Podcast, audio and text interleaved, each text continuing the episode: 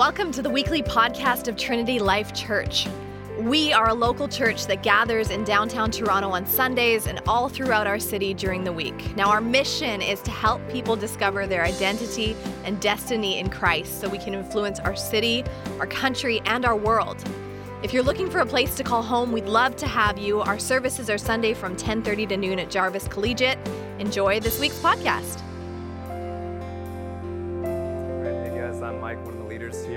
And I want to say a couple things. One, I, almost cried when Adam started crying. Like I don't know what it is. Uh, as I get older, I'm 38, and as I get older, I'm like more sentimental and weepy on things. I was watching a movie with the girls yesterday, and I don't know, just at this random part, I was like almost crying. And it wasn't even a sad part. Just made me think of kids and something the movie triggered, like with the kids and being a, being a dad. And I don't know, and I was like, oh, like, I was like, hold it together, the girls are watching me, they're looking at me. Uh, but yeah, what an awesome display of generosity. Thank you for everyone who participated in that. Um, I don't know who Daniel sent that out to, so maybe not everyone got a chance to participate in, in that. And, and if you want to, if, if you want a chance to participate in it and you didn't get that, uh, you can just give it to Adam. Um, so, I mean, I don't think he's going to refuse, refuse more generosity. So, but, but thank you for that. Um, it was really, yeah, it's just really and a really amazing display, especially for someone who gives so much to our community, but also someone who, um, like, I mean, really, Adam just couldn't afford to get another computer. He's been without one for weeks. So just, just really awesome. Um, I want to say something before we jump into the passage too, and into our series. Uh, this Friday, there's a big, there's a, um, a mass shooting in Christchurch in New Zealand. And I don't know if you guys are following that. It was at a, it was at a couple of mosques. About 50 people died last time I, I heard, maybe more because they're more wounded, I think. And uh, just, just want to say a few words on that. Um, for us as Christians, that should affect us, right? We, we, we may read that news and we say, oh, well, that's, that's a Muslim community, that's, that's different. Um, because if we want freedom of religion for us, then we want it for everybody. Right? Freedom of religion isn't freedom if it's only for one, one group of people. Uh, and for us as a church, we, we work in the multi faith arena. And so I have friends who are, Mus- who are Muslim leaders. And, and this is the, and, and interfaith and multi faith are different. Uh, interfaith, I find a lot of the things I've done with interfaith work don't have a lot of results um, and I think the reasoning is interfaith is more tolerance and acceptance driven, and it's, it's saying, hey, let's, let's lay our beliefs aside so that we can work together. But working together never happens because everyone's like hiding what they believe. Okay? Multi faith is different. It's fueled not by tolerance and acceptance, but by love. That's what fuels us, right? It's the love of Christ that pushes us forward. And, and when love fuels us, we can actually put our beliefs on the table and say, We believe this, we recognize you believe this, and we can still work together. Does that make sense? Like, it's, it's helpful for me to work with somebody who, who a Muslim thinks apart from me being part of their religion, I'm going to hell. And it's helpful for them to know that apart from Jesus, I think they're not going to be they're not going to be in eternity with Jesus right? Like it's helpful for us to understand that we believe those things that we hold to those things. Those are core truths and yet still work together out of love. And that's the beauty of multi-faith. And so those that we work with in so many different arenas as a church uh, we, we approach it like that we don't try to hide who we are we don't try to brush it aside we lay it on the table and say this is who we are, and we want you to do the same. That's how you build community, uh, genuine community, and transparency. And, and so I, I sent a message to, to some of, I was sick this week, as Misty was saying. I think our BOG just got hit. Uh, Daniel's not here this morning. Lucas, you see Lucas, he's like dragging himself around, uh, poor guy. Um, and, and if I, I wish I wasn't, because we would have actually gone out there on Friday to, to, their, to their prayer services. Uh, but I was able to send them messages this week. and just said, Hey, I want to bless you guys in the name of Jesus. We're with you, we're standing with you in solidarity um, uh, against these senseless acts of violence. And just want to let you know that uh, we love you guys. And then I sent them some, some blessings out of the Beatitudes and, and said we are praying over, over them uh, as, a, as a community. And man, guys, like, you should have seen, I wish I, I should just pull it up, but you should have seen the responses they gave me from that and how much that, that means and how much that meant to them and how much that means for their community. Right? That's how we build bridges with communities that historically we've burnt bridges to. Right? How do we reach people for Jesus if we can't, if we keep on burning these bridges? Right? Like we have, we have, we have the village right here, and historically the Christian community has burnt the bridges to that community. And we're called to love people. And so we want to step forward into love. We'll never do that if we isolate ourselves. So I encourage you guys to your, to your Muslim friends, like reach out to them, let them know that uh, you're with them. I said, Blessed are the merciful, for they shall receive mercy. I said, Blessed are the peacemakers, for they shall be called sons of God. And I said another beatitude in there, Blessed are. And, and that was it. And I said, These are the words of Jesus from, from our scriptures. And, um, and yeah, and I expect that to, to allow us to talk about Jesus hopefully later, later down the line. But just want to say a few words on that and, and hopefully lead our community to pray for them and, and, to, and to say, yeah, we're, we're with you as people who pursue faith, um, people who, who are pursuing God. And that's the thing, guys, they're pursuing God. And, and all we can do is see the differences and, and, and push ourselves, ourselves away. And don't hear me wrong, there's one way to the Father. That's Jesus. Right? He's the way, the truth, and the life. There aren't multiple roads that lead to, to heaven. There aren't multiple roads that lead to the Father. It's just one way, Jesus.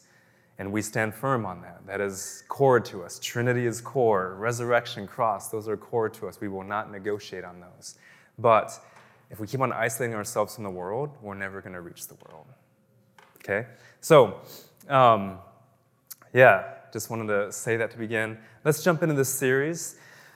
Uh, we are in this series called Welcome Home, and uh, I'm really excited. It's been really good so far. We've done Welcome Healing. What this is, guys, is it's a picture of how we should share our faith. It's a picture of how we should move forward in sharing our life with people. Like a lot of times with, with evangelism, and I hesitate to use that word because even just saying it, I could see some of you cringe internally when I said evangelism. It's like, ah, uh, you know, our city calls it proselytizing. Like, don't proselytize here, they'll, they'll say to us when we do, when we work for the city. And, and so even, even when uh, I say that word, we, we have this like, ugh. Well, that's the point of this series. We're trying to redefine what it means to share our faith. We're trying to help, help you see that it's not as bad as you think it is that's not as hard as you think it is. That doesn't have to be as awkward as you think it is. But it's, if we're going to follow Jesus, it's a natural outworking of who we are, of our identity in Christ and our destiny in Christ. We just do it. It's natural. We just share our faith. We just talk about Jesus, much like you would talk about your spouse, your boyfriend, your kids, your job, your whatever you, you put in the categories of your life. You talk about those things all the time with, with ease. If Jesus is your life, which if you're a follower of Jesus, Paul says your life is in Christ and he actually is your life, if that's true for you, then he should be as easy to talk about as anybody else in your life. And we want to help you get there. What we've done though is we've, we've made it awkward. We've made it, we've made it hard to talk about Jesus with people. We've, we've just made it, um, I don't know. We've, we, yeah, we've, we've made it weird. And, and so hopefully through this series, as we go through the meals with Jesus, so each, each sermon is centered around a meal, we'll see that Jesus makes it pretty easy. Because first he, he does it by welcome healing. He does welcome forgiveness. Today we're talking about welcome, welcoming abundance. And, and that's what we welcome people into when we share when we share Jesus with them. We welcome them into healing, into forgiveness, into abundance, next week into perspective, into sacrifice, and then eventually we're going to welcome them home.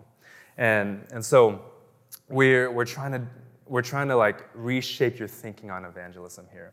When I was growing up, I loved MacGyver. You guys, anyone know MacGyver? Like, um, yeah, all the old people raise your hands. no, no, MacGyver has a remake, right? And then SNL did this thing on it called MacGruber. And yeah, two people remember that. It was hilarious, like MacGruber. Um, there's a guy in the NBA with a last, anyways. Oh, I won't go into that. But MacGruber was like a take on it. So MacGyver was this guy. He was like a, he was a science nerd, and not that science is cool, guys. I just meant like he he was like really big into science, and and he can make anything out of anything, and he can get out of any situation with like a paper clip and a gum wrapper, right? Like he's like locked in this cage underwater with 10 seconds of air, and he finds a paper clip and a gum wrapper, and he can get out of it. And I loved it. I just loved watching that show and, and how, uh, like, I have like a, a fixing personality and a personality that loves to like solve problems and, and like a detective personality and like who loves to put things together. And um, someone asked me the other day if, if, I'm, if I'm handy. And I'm like, well, I don't know, but I love to try. Like, I love to fix and, and tinker with things. And so this is MacGyver. So I, I love that show. And he always did it with very, very little, right? Problem is for us, when we follow Jesus, we're expecting God to give us a bunch before we do anything. Right? We're, we're waiting there for God to give us a whole bunch of things before we do anything. We don't have this mentality that MacGyver has, where we have two things and we're saying, okay, we can do something with this that's amazing. And we're going to see what happens in this passage uh, through a few little things and how Jesus does something really amazing. So, welcome abundance. Let's, let's jump into this passage. All I'm going to do this morning is walk through the text. Like, we're just going to walk through it and talk through it. Hopefully, I'm going to teach you a little bit this morning how to read this thing, how to read your Bibles, and, and we'll see what Jesus does when he welcomes abundance over over a meal. So Missy read verses 1 through 6. We're going to start in verse 7, and I'll go back to 1 through 6. We're going to go through 22 verses here, and uh, I love narrative in the scriptures. And you, what you have to recognize when you read the Bible, guys, uh, you should read different genres in different ways. Okay, so when you read the Psalms, for instance, it's poetry, right? Anything offset in your Bible is poetry. So when you read the Psalms, it's, it's poetry. Um, and you don't read it the same way, right? You don't take it completely literally, right? When it says, the strong man runs its course and it's like the sun, or, or you read, you read um, uh, you know, create me a clean heart, O God, cleanse me with hyssop, hide the word in, in my heart. Like those are all symbolic terms, right? They're all, it's all symbolism. When you read narrative, especially in the Gospels here, this is historical, right? And it's, and it's narrative, which means it's a story, which means it's an account, which means that when you read this, we should put ourselves in the place of it, okay? And oftentimes when we read the scriptures, what we do, I find a lot of people do this, we put ourselves in the place of God, not in the place of who he's ministering to. Okay? Just think about this. We read the Old Testament, you see the Israelites, and you're like, man, they're a bunch of dummies. They're complaining, they got free food. Like, what's wrong with them? Well, we're looking at it like we're, we're from God's perspective. Like, if we were the Israelites in the desert, wandering in the middle of nowhere with nothing, when we just came from a, from a bunch of things, we'd be saying the same thing. So, here in this passage, don't put yourself in the place of Jesus. Let's put ourselves in the place of the disciples, of the apostles okay? Because that's really who we are, right? We look at Peter and we say, ah, oh, that guy's a hothead. That guy just like mouths off at everything. Well, look at yourself. I'm, I'm that guy. you might be that guy. Uh, I'm definitely not. I'm definitely not like Jesus in most of these passages, but I want to be, right? So we look at Jesus too, and we look at how he calls us to be more like him. So starting in verse 7, um, says, Now Herod the Tetrarch, which is just like his ruler title, right? He's, um, he's this king of a certain region, he's this ruler of a certain region. So now Herod the Tetrarch heard all about, or heard about all that was happening, and he was perplexed, he was confused, because it was said by some that John had been raised from the dead, and by some that Elijah had appeared, and by others that one of the prophets of old had arisen. Herod said in verse 9, John I beheaded, but who is this about whom I hear such things? And he sought to see him. So, a few things here. One, let, let me talk about John, for instance. John, the, for, for a second, John the Baptist is, he was the forerunner for Christ. He's out in the wilderness, he's saying, Jesus is coming, or he doesn't know it's Jesus yet. He's saying the Lamb of God is coming, right? He doesn't know Jesus, the person, is the one who it is. And he's saying the Lamb of God is coming. He's coming to take, to take away the sins of the world. Repent, the kingdom of heaven is at hand. And he's baptizing people. People are coming to faith uh, in droves. Uh, they haven't had a prophet from the Lord in a long time, guys. Hundreds of years. There's been a period of silence. And now John the Baptist shows up and he's proclaiming the good news of the kingdom. And people are repenting and they're coming to, to faith. This is all before Jesus shows up on the scene. And then Jesus comes on the scene and, and John says, John's about to let Jesus baptize him, but, John, but Jesus says, No, you're supposed to baptize me. John baptizes Jesus. We see this beautiful picture of the Trinity. The Father says, This is my Son in whom I'm well pleased. The Spirit descends on him in the form of a dove. And Jesus, the Son of God, is there. And he's setting an example for us, right? Well, John has this ministry, and he ends up getting beheaded by Herod. Why? Because Herod's afraid that his kingship, that his rulership is going to be stripped from him. That this guy who's amassing a following is going to now usurp his throne. What Herod doesn't understand is the kingdom of God does not work that way. Do you guys get that? The kingdom of God doesn't work that way. The kingdom of God isn't to be established here to overthrow powers. It's not here to usurp thrones.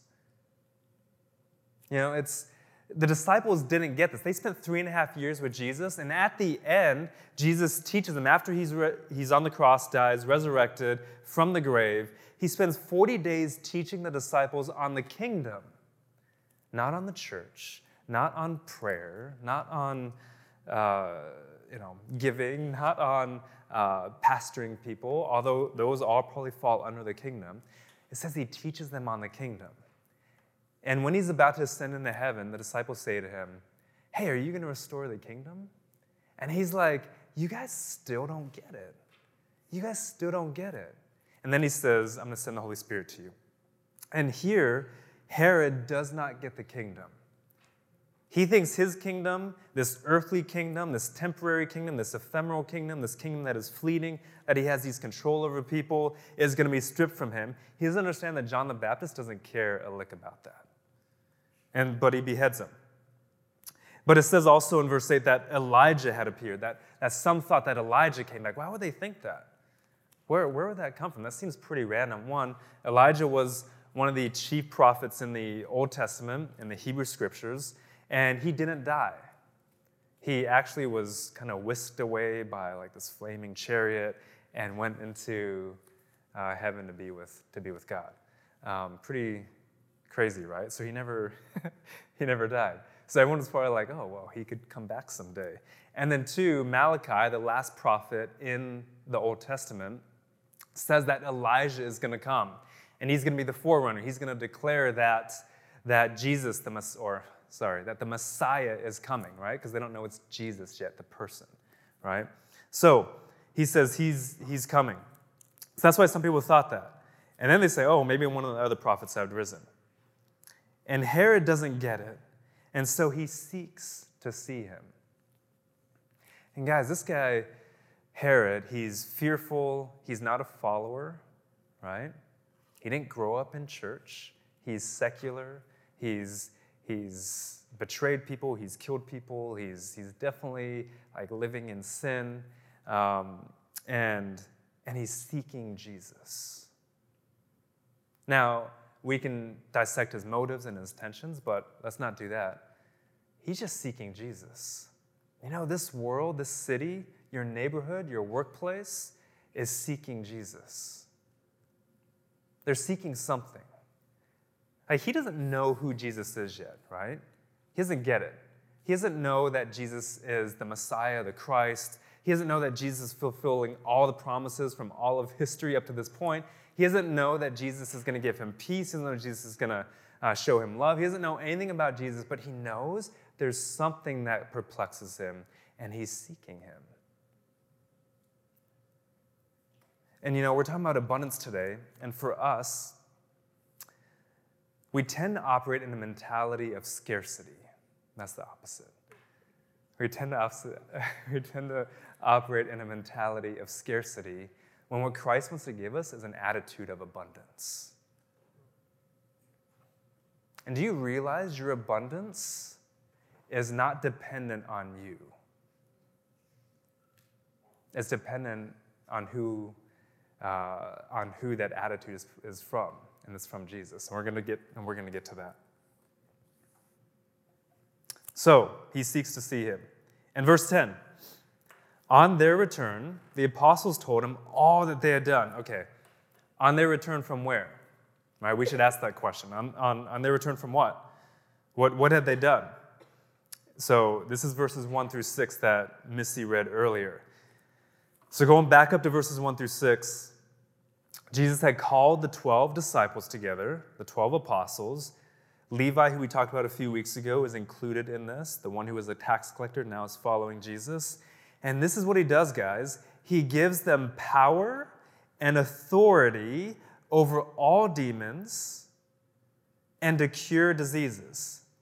He doesn't give them power and authority over Herod. He doesn't give them power and authority over the Romans. He doesn't give them power and authority over uh, their bosses. He says, I give you power and authority over all demons. This is all the spiritual world and to cure diseases. No, just note that in your mind right now. Two, and he, verse 2, and he sent them out to proclaim the kingdom of God and to heal. Do you guys realize that many times when the kingdom of God is mentioned, what else is mentioned in there? Healing. Healing. John the Baptist, he sends his, he sends his disciples to his followers, his people, to Jesus just a few chapters earlier. And and he says, Hey guys, John the Baptist saying this before he gets beheaded to his, to his guys. He's like, Hey, go find out who this guy is because I know, like, I baptized him earlier and I'm not sure. And remember, Jesus is John's cousin, right? Can you imagine if your cousin came up and said, and, and, and said, like, I'm the Lamb of God, take away the sins of the world? Now, Jesus didn't say that. But can you imagine, like, your cousin and seeing, like, oh, I don't, like, I, I see some signs, but is this the guy? So he's like, hey, guys, go ask go ask Jesus and then report back to me. So they do that. They go to Jesus, and you know what Jesus says to them? So John says, ask, ask this. He says, Are you ask, are you the one who's to come, or shall we look for another? And Jesus says this: Go and tell John this. Do the blind see? Do the lame walk? Are the clean, are the unclean made clean? Do the deaf hear? Are those who were dead, are they now resurrected? Like Jesus has been raising people from the dead. And he says, and the poor have good news preached to them. And that's it. He leaves them with that. So they go back to John and say that. Why? Because those are all marks of the kingdom of God being ushered in. And we have here the kingdom of God he says he gave them power and authority to cure diseases, and now they're proclaiming the kingdom of God and they're healing. This is why when we did a, the sermon two weeks ago, Welcome Healing, it was the first one. Because when you usher people into the kingdom, when we usher the kingdom into our city, healing happens, guys. Healing happens. Now, it may not mean people are home yet, but healing happens. Do you want healing this morning? I think we say we want healing. I think our city might say, yeah, I want healing. But, but do we really? Do you really want to give up that sin? Do you really want to give up pornography? Do you, do you really want to give up your greed and your love for money? Do you really want to give up your dreams to be successful? Do you really want to give up your desire for a spouse? That person who you think is just going to complete you and fulfill you. You have to give those things up if you want healing. And so when I ask you, do you want healing? Consider those things. Are you willing to give up those other things to receive something more beautiful, to receive healing? And a lot of times we would say, if we really thought about it, that answer might be no. And that's why I talked about it two weeks ago as the initial step to receive healing. And then Jesus welcomes forgiveness, right? And now he's welcoming us into abundance. And so he sends them out. This is back in verse 3. And he says to them, Take nothing for your journey.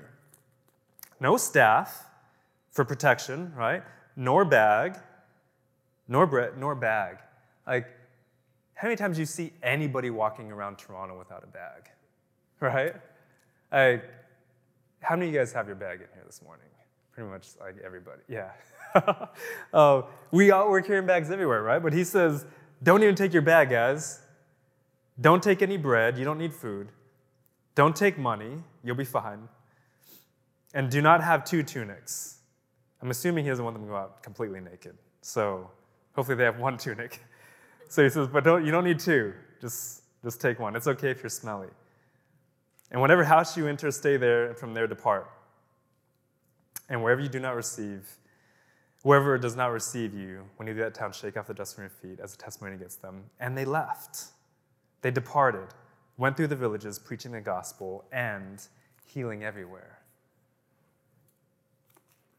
They went, Jesus is trying to take the mentality of scarcity out of them by giving them nothing. That doesn't seem very nice, right? like, like, Jesus, if you want me to operate in an attitude of abundance, why don't you give me a lot? Then I'll, then I'll operate in an attitude of abundance, right? And that's what I mean. We're waiting for God to give us a bunch of things in order to operate in this attitude. But for the disciples, he says, I want to root this mentality of scarcity out of your hearts and out of your minds. So I'm going to make things scarce. That's very paradoxic, paradoxical to me. I'm like, if, if I was God, I want to do things that way. Uh, but Jesus does things that way, right? And thank God I'm not God. Jesus does things that way because he says, This is how we're going we're gonna tear this out of you. Go out, trust me, depend on me, and, and depart from here, and let me show you how to work. Let me show you how, sorry, let me show you how I work. And they go out there. And then remember, guys, he just talked about the Beatitudes. He's just given the Sermon on the Mount just a few chapters earlier, where he said, hey, don't be anxious about anything. We, like, even the lilies of the field are clothed, the birds of the air get fed. How much more so do I love you? And he's trying to do something in us when we come to faith. He's trying to say, you guys can actually do this, and you don't need the things of the world to accomplish the things of the Spirit. How often do we think we need the things of the world to accomplish the things of the Spirit? He says, go forward without anything. And so they do. And guess what, guys? In verse 10, they came back. They didn't die out there, even though they didn't have their staff, even though they didn't have food, they didn't have a place to stay, they didn't have um, two tunics, they didn't have bread. They came back. And, he, and they told Jesus all that they had done. Like, excitedly, right? They're healing people. They come back like, like little kids, like really excited. They're like, Jesus, you can't believe what just happened. You can't believe what, what God did through us. You can't, you can't believe the people that we healed and the, the demons that were exorcised and the people who received forgiveness and healing. And you can't believe what happened. And he's like, Yeah, I, I can. I've been showing you how to do that stuff. And, but they're so excited, right? And he took them and he withdraws to a town called Bethsaida. And when the crowds learned it, they followed him. Jesus can never get alone. Uh, they followed him and he welcomed them and he spoke to them of what? Of the kingdom. He spoke to them of the kingdom of God and cured those who had need of healing. There it is again. They're paired, right? He spoke to them of the kingdom, and what does he do? He heals. Welcome healing. Now the day began to wear away. Just actually, just a few notes on the kingdom. We talk about the kingdom of God a lot here at Trinity Life Church. Our DNA is Kingdom Disciple Society Church. If we start with the kingdom, we're going to get the church. Jesus starts with the kingdom, so we start with the kingdom. And we are kingdom disciples engaging society, and out of that arises the church. That's what we talk about here a lot. And we try to operate in a kingdom framework, not a church framework. Guys, if we operate in a church framework, we'll be stuck in Sunday morning. All right, we'll just be stuck here. Um, and everything will revolve, will, will revolve around this. But this isn't what it all revolves around. Like if you if you think your Christian duty is coming to a worship service where you sing songs, you just sit there on a Sunday morning and listen to some random guy speak the scriptures, like that is that is the wrong idea of your faith. Your faith is about the kingdom of God.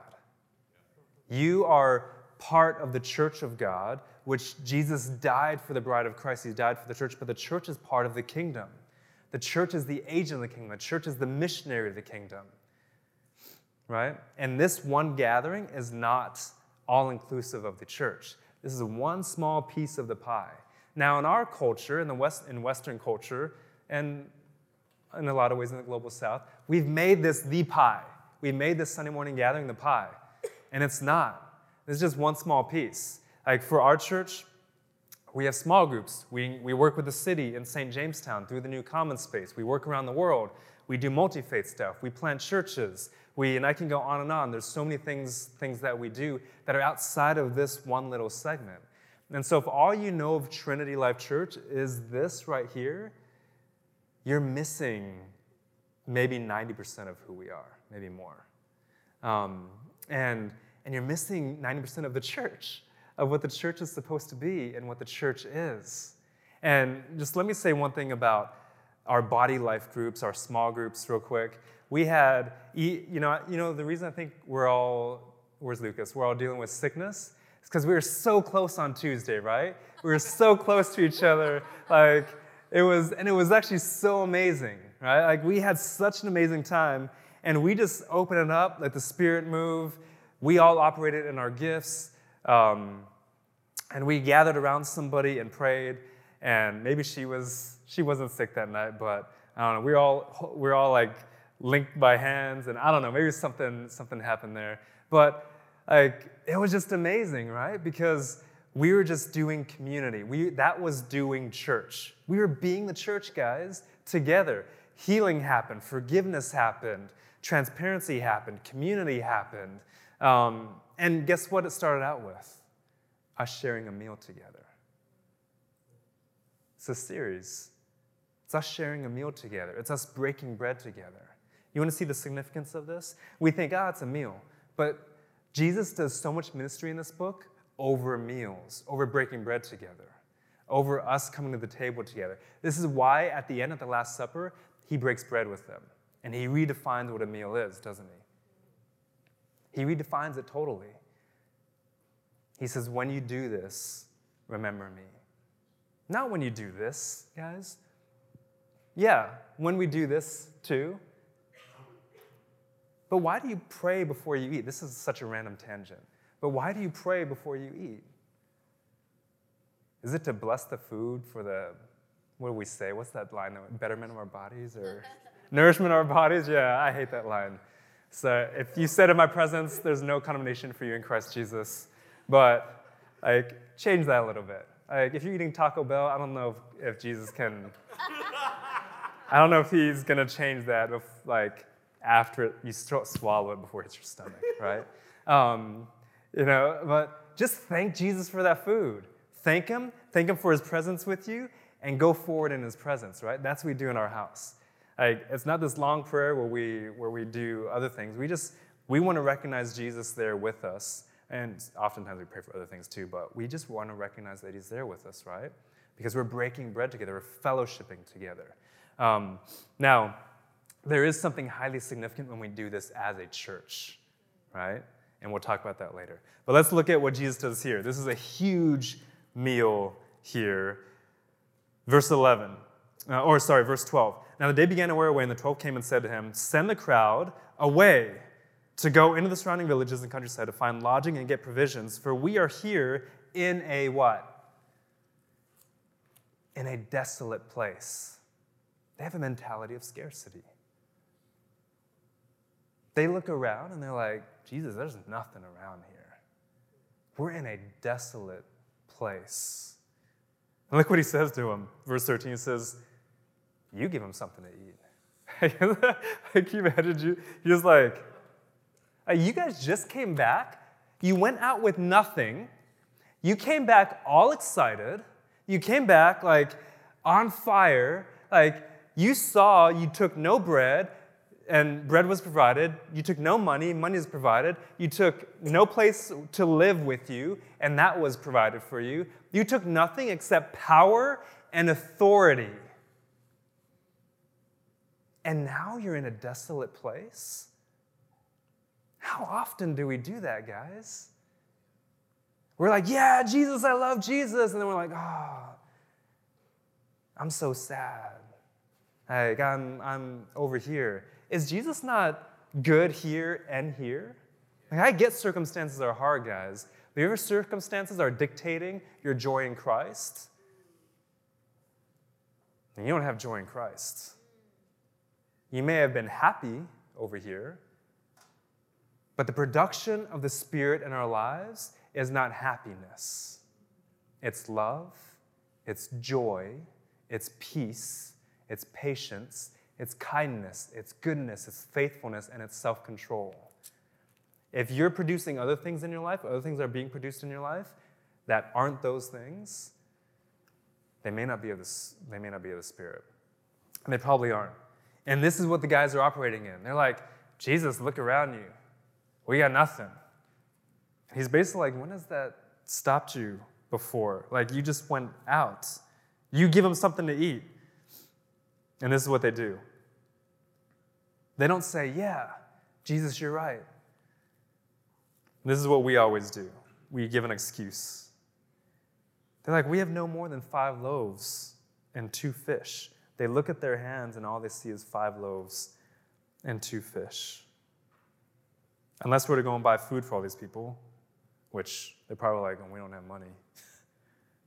so all they have is five loaves and two fish and there's 5,000 men. And then more thousands of women and children, probably. Right? So we're talking somewhere between 5 and 10,000 people have followed them. And you can see Jesus looking at them like, I don't know. If I don't know what he would look at them like. Like, is he shaking his head? Now, remember who we are in the story. We're the disciples, right? We're the ones who say, Jesus, this is all I got. All I got is five loaves and two fishes. And Jesus is MacGyver. And he's like, I can work with that. I can, I can do some of that. And he's like, have them sit down in groups of 50 and then just start handing them out food. And he blesses it, right? He blesses it. He breaks the bread. He blesses it. He looks up to heaven, it says. And they start handing it out. In verse 17, and they all ate and were satisfied. And what was left over was picked up 12 baskets of broken pieces. So it's not that they it's not just that they had enough. They had more than enough. Can we stop looking at at at just like wanting to have enough and expect that Jesus is going to give us more than enough? And guys, I'm not talking about money here. Oftentimes, when we think of this passage or we talk about abundance and, in life and, and, and things like that, we think in terms of finances and money. And, and we look at our hands and we're like, man, all I got is this and this. You know what? Adam probably looked at his hand and was like, I don't have money for this right? And he didn't ask us to do this. And the church, and the church comes around him and, and wants to bless, right? Like, I'm tired of us as a church looking at our hands and seeing the lack. Can we look at our hands and see abundance for once? You know, when we, when Missy and I moved here six years ago, a little over six years, I don't know, what year is this? 2019, a little over six years ago. Um, we had nothing, guys. Like five loaves and two, two fish. We had like a few crumbs and maybe a bone, like a deboned fish, you know? Um, and when God, when God called us to start a church in downtown Toronto, one, we had never been to Canada, and we knew zero people in the entire country. 35 million people, we knew none. And we'd never been to Toronto. We, we knew like four things about Toronto, I think. Um, and, but we knew God wanted us here. We knew. And, and our calling was a kingdom calling. And church planting kind of came under that. And so we left our family, we left our jobs, we left all that stuff. We sold some stuff. We, we packed up everything, brought our two year old and our one year old, and planted ourselves in downtown Toronto, much like many of you have done, and started meeting people. And we knew nobody. When I, when I looked outside the window that first week, I was like, what the heck just happened? what do we do? Like, we just, like, everyone said we were crazy, and I finally realized, like, they're right. Like, we just gave up everything. I mean, guys, I was, like, people thought, why would you get a PhD? Why would you, like, you're teaching theology. Why would you do all that and then give it all up? Like, why, Missy, why would you work your way up in a corporate environment, on the corporate ladder, and then give it up? Like, why would you have a home and give it up? Like, everything that we all work for, everything that he says here money, tunics, uh, place to stay, bread, all these things. Why would you do that? It's kingdom, the kingdom of God. And we knew God wanted to do something amazing here. And so we did that, and we, we moved here, and I was like, oh man, like, am I really taking care of my family in this way? like, I was crazy. And all I knew to do is meet people. And we just started meeting people. And people, and we started living on mission. Guys, this church didn't start in a worship service, and start in a Bible study group, then start in a prayer group. It started by living on mission in Regent Park and working with organizations in the city. And that's it. It's by the kingdom. It's by going out and offering healing. It's by going out and offering forgiveness. It's by going out and offering abundance. And we're a church that's always operated in abundance. I mean, look around us. Like, half our people aren't here this morning. We, we don't have a lot of money. We don't have a lot of resources. But we've done a whole lot in five years. Because the, the city would give us money. I, that's unheard of in Toronto, right? Like, like we would partner with the city on things by just walking forward in abundance, by saying, God, all we have is these breadcrumbs and a deboned fish, but we know you can do something with that. And for those of you guys who are young leaders, I came in, when, when God called us here, I felt completely inadequate. I still do most days. Not in a bad way. Um, don't get me wrong, I'm not like, oh, I'm horrible. You guys know me, I think I'm the best. So uh, I'm not like moping around, but I'm, I'm like, God, I don't have anything to offer. Like, I never started an organization. I never, um, the only thing I knew was how to move. I moved around a lot growing up. I knew that. I knew how to assimilate. I knew how to meet people. Like, that's it. And I looked at myself and I was like, God, all I got is, a bunch, is like two crumbs, right? Like, well, you got to do something with this. And, and, and so our inadequacies, guys, should thrust us into dependence on the Father. And it should take our mentality of scarcity and give us an attitude of abundance because it doesn't come from us, it comes from Him. And we're rooted, our identity is rooted in Christ, and, and where that is, He is abundant. He came to give us the abundant life, not the scarce life, right? And that's a different quality of life. And so I want to actually, let's do this real quick before we finish this passage. This may be kind of weird for you if you're new here. Close your eyes, open your hands, and like look at your hands in your mind and say, God, what, what do I have in my hands? So, yeah, do that now. Is it five, like, picture this. Is it five loaves and two fish? Is it just a few crumbs? Is it empty? You know, God works with empty. He probably works best with empty. And just say, God, if you're a follower of Jesus in here this morning, and even if you're not, you can do this. Call out to God and say, This is yours, God. Give me an attitude of abundance. Take away my mentality of scarcity, and I want to give this to you. Whatever's in my hands is yours. You multiply it. You do what you want to do with it. It is yours.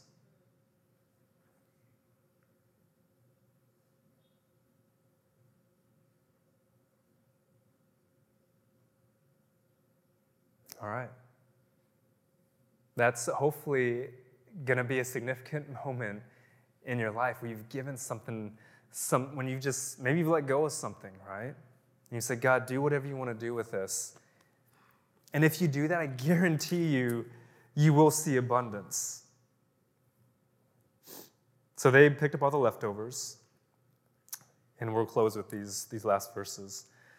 And now it happened that as he, Jesus, was praying alone, he's not really alone, the disciples are with him. it's kind of funny. He withdraws, the crowds come, he's praying alone, the disciples are there, like watching him. and, and he asked them, Who the crowds say that I am? So this is kind of oh, what would be called an inclusio in the scriptures. And uh, so it starts on verses 7 through 9, where Herod's asking who Jesus is, right? And he assumes, or he says, well, maybe it's John. They say maybe it's Elijah, maybe it's one of the old prophets. So we're going to see that same repetition here. And he asked them, Who do they say? And the disciples answer this, Well, John the Baptist. Well, but others say Elijah, and others that one of the prophets of old has risen. And then Jesus says to them, But who do you say that I am? And Peter answered, the Christ of God. Which again is in contradistinction to verse 7, which says, Now Herod, the tetrarch. Now we have Christ, the, the, sorry, the Christ of God. Right? You see there how it, how it kind of forms this thing here in the scriptures. It's a different kingdom, guys. And Christ means He's the anointed one, He's the Messiah, He's the one to come, right? He's, he's the King of kings, He's the Lord of lords, He's the Prince of peace, He's the wonderful counselor, He's mighty God, He's the suffering servant. Wait, what? He's the suffering servant? We just said He's the King of kings and the Lord of lords, and He's mighty God. But this is what it means to be the Christ of God. Verses 21 and 22. He strictly charged them and commanded them to tell no one this saying, The Son of Man must suffer many things and be rejected by the elders and chief priests and scribes and be killed. And on the third day be raised. Why would he say, Don't tell anyone this? Seems weird, right? Because we're talking about sharing our faith, and we wouldn't say, Don't tell anyone about Jesus. Why would he say that here? Well, here's the, here's the quick um, kind of answer in a nutshell. It's because no one understood the kingdom of God. If Jesus says, hey guys, I'm here to rescue you, what do you think they're going to do? They're going to try to make him king. They're going to overthrow the Romans. They're, they do not understand that, yes, he's king, but it's a different kingdom. They don't understand that, yes, he's Lord of Lords, but he's not an overlord He's a servant Lord. They don't understand how the kingdom of God works. he says, You can't tell anybody yet because I have to suffer. And why? This is one of the only places in the scriptures, if not the only place, I don't know, I can't verify that, but one of the only places where you see these two titles right next to each other in such a close proximity. One, Peter has just said, You are the Christ of God. You're the one who's come to rescue us and save us and redeem us. You've come to make everything right, to reconcile all things to yourself. You're that person. And then Jesus says, I'm also the Son of Man. Why did Jesus have to suffer? Why did he have to go to the cross? Why did he have to die? Only Jesus could have done it. He he had to take on flesh. He'd be the Son of Man, the representative for man. That's what it means. He's representing, he's representing mankind, humankind. He's representing all of us. So he's the Son of Man, and he takes on flesh. But he's perfect God, and he never sins. And so Jesus is perfectly fully God and perfectly fully man at the same time. And it's only in representing both parties that he is the mediator and the bridge to the Father and the way to the Father for us. So he says, I have to suffer, I have to die. And then I have to show you through me it's possible to overcome sin, death, the grave, to receive healing, forgiveness, and to live in abundance. And so this morning, that's what he's welcoming us into. So if you're not a follower of Jesus today, Jesus wants healing for you, not condemnation, not more hurt and more pain. Jesus wants forgiveness for you. Jesus wants abundance for you, not scarcity.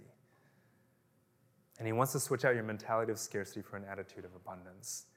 He wants to say today that he's both the Christ of God and the Son of Man.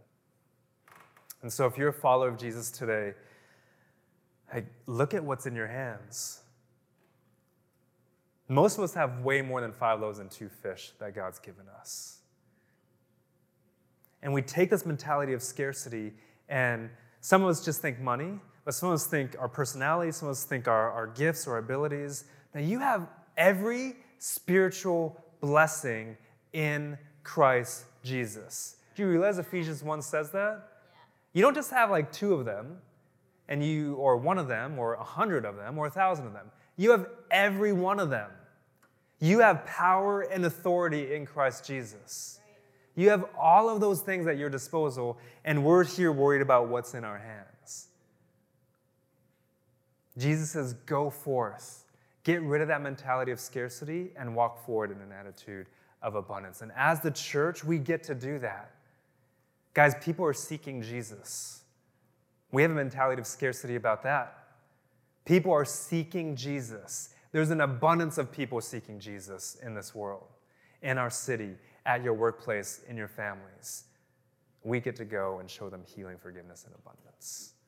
Let's pray. Jesus, thank you for your word. Thank you that, that it builds us up, that it tears things out of us, that it, that it shows us the truth, it shows us who you are, it shows us who we are, and shows us how to be more like you. So, Jesus, in this time, just mold us more into your image. Make us more like you as a church, as individuals, as a body of Christ. Lord, make us more like you. We give you whatever's in our hands. Our hands are open for you to put whatever you want in them for us to use for your glory in your name's sake. We love you, Jesus. I pray this in your name. Amen.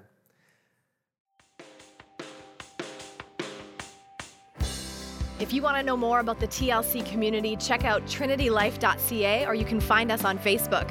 Of course, we'd way rather meet you in person, so we hope to see you at a service soon.